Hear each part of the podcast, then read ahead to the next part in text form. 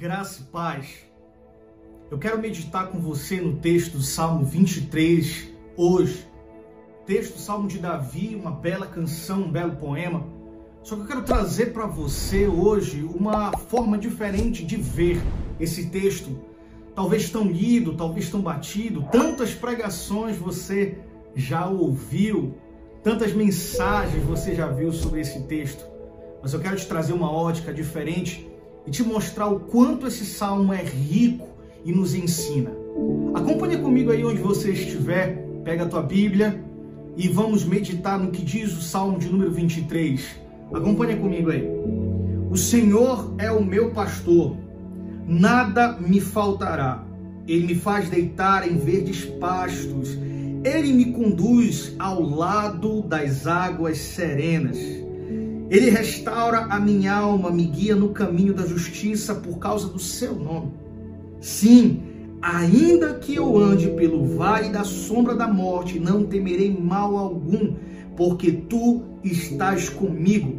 Tua vara e o teu cajado me consolam. Tu preparas uma mesa para mim na presença dos meus inimigos, unges a minha cabeça com óleo e o meu cálice transborda. O Salmo de número 23 é um texto muito interessante. A primeira coisa que nós podemos observar no Salmo de número 23 é que Davi, ao escrever, parece que o texto em que ele está querendo nos mostrar é como se ele estivesse vivendo uma vida maravilhosa. Quando você lê o Salmo de número 23, você se sente no lugar de Davi como se ele estivesse no melhor lugar do mundo. E a primeira coisa que eu aprendo contexto do Salmo de número 23 é que você é responsável por fazer o lugar onde você está o melhor lugar do mundo. Davi estava no pior lugar do mundo, Davi estava no pasto. Davi simplesmente vivia algo que ninguém queria viver. Ora, naquele momento, nesse contexto, todo homem da sociedade, ele era forjado para ser um guerreiro, para ser um soldado. Mas Davi, foi ser pastor. E nós aprendemos no primeiro versículo, logo de cara, que Davi nos dá uma lição de confiança no Senhor. O Senhor é o meu pastor, nada me faltará. Essa palavra nada vem do hebraico ló, que quer dizer não. Sabe o que Davi está te ensinando hoje? Mesmo que eu tenha falta de tudo, eu não sentirei falta de nada, porque o Senhor está comigo. O Salmo 23 agora vai trazer outro ensinamento para mim, para você. Ainda que eu ande pelo vale, olha a falta aí, mesmo com toda a falta, Davi confiava no Senhor. No versículo de número 5, agora Davi vai nos ensinar a sermos profetas de Deus, bocas de Deus para esta geração. Talvez você não entenda o tamanho e a força que você tem nas palavras quando você usa as palavras do nome santo de Jesus. Davi vai fazer agora três profecias no Salmo de número 23 e elas se concretizarão no primeiro livro de Samuel, capítulo de número 16. Olha o que diz o versículo de número 5: Prepara-me uma mesa para mim na presença dos meus inimigos unge a minha cabeça com óleo e o meu cálice faz transbordar. Três profecias Davi faz a Deus para si mesmo. Escute uma coisa. Você é profeta de Deus porque o verdadeiro profeta de Deus é aquele que começa a profetizar dentro da sua casa. Se você é profeta do Senhor, começa a profetizar dentro da tua casa. Se você é profeta do Senhor, começa a profetizar dentro da tua família. Começa a abrir a tua boca.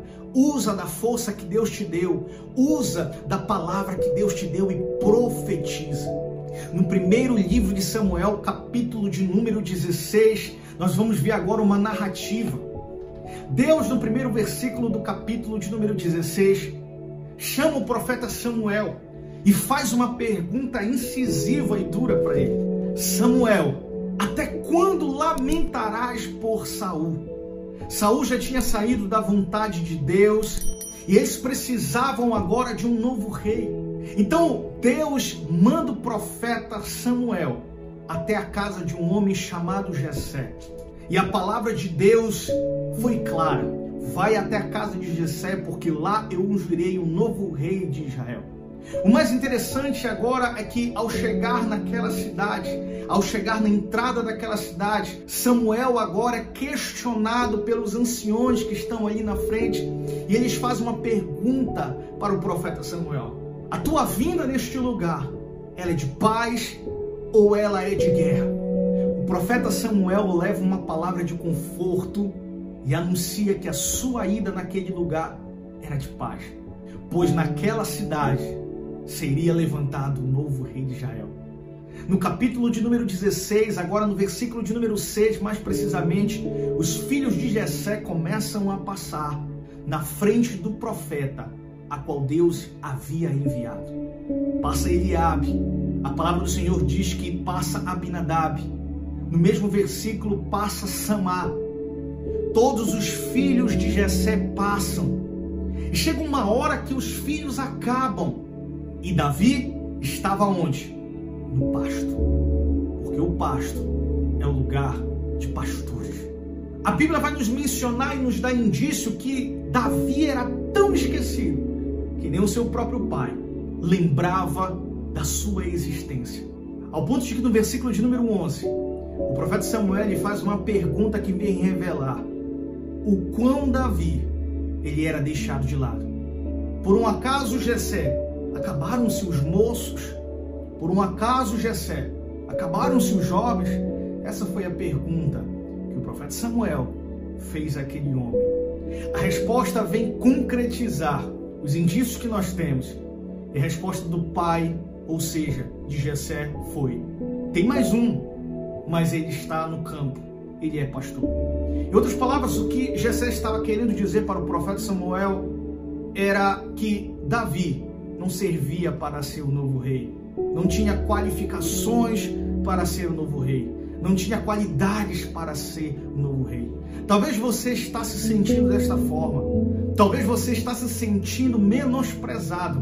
Mas deixa eu dizer uma coisa para você: o Senhor Jesus escolheu você para reinar entre os príncipes. O Senhor Jesus escolheu você para estar em meio aos grandes. No Salmo de número 23, como eu mencionei lá no início, Davi faz três profecias para a sua própria vida. Primeiro, que o Senhor preparasse uma mesa para ele. Segundo, que o Senhor viesse a ungir a ele. E terceiro, que o Senhor viesse a transbordar o cálice. E no versículo de número 11, agora o profeta Samuel manda chamar o moço e a profecia começa a se cumprir. Quando ele manda chamar Davi, mas dá uma ordem e ele diz: ninguém se assentará na mesa, ou seja, ninguém pode se assentar na mesa que foi preparada enquanto o moço não chegar. Davi faz a profecia no Salmo 23, no primeiro livro de Samuel, capítulo 16, versículo de número 11. A profecia começa a se cumprir. A Bíblia diz que Davi chega, Davi entra. Deus disse ao profeta Samuel: Pode ungir, porque esse é o novo rei. Olha a segunda profecia se cumprindo. A segunda profecia de Davi, no Salmo 23, foi unge a minha cabeça com óleo. E no primeiro livro de Samuel, capítulo 16, versículo 11, o profeta Samuel se levanta, manda que o jovem moço Davi se ajoelhe e ali ele desce o óleo sobre a sua cabeça e Davi é ungido novo rei de todo Israel. Mas faltava o terceiro, faltava o ápice de toda a profecia. E ele diz: que o meu cálice venha transbordar. Transbordar o cálice é demonstrar o amor de Deus para alguém. E nesse momento, Deus demonstra todo o seu amor por Davi. Deus vai transbordar o teu cálice. Usa a tua boca e usa as tuas palavras para profetizar bênçãos na sua vida. Você não é vencedor, você é mais do que vencedor pelo sangue de Cristo Jesus. Seja profeta de Deus na tua vida, seja profeta de Deus na tua casa. E tenhas a certeza que o Senhor Jesus Cristo vai cumprir, assim como cumpriu na vida de Davi. Fique na paz de Cristo e Deus te abençoe.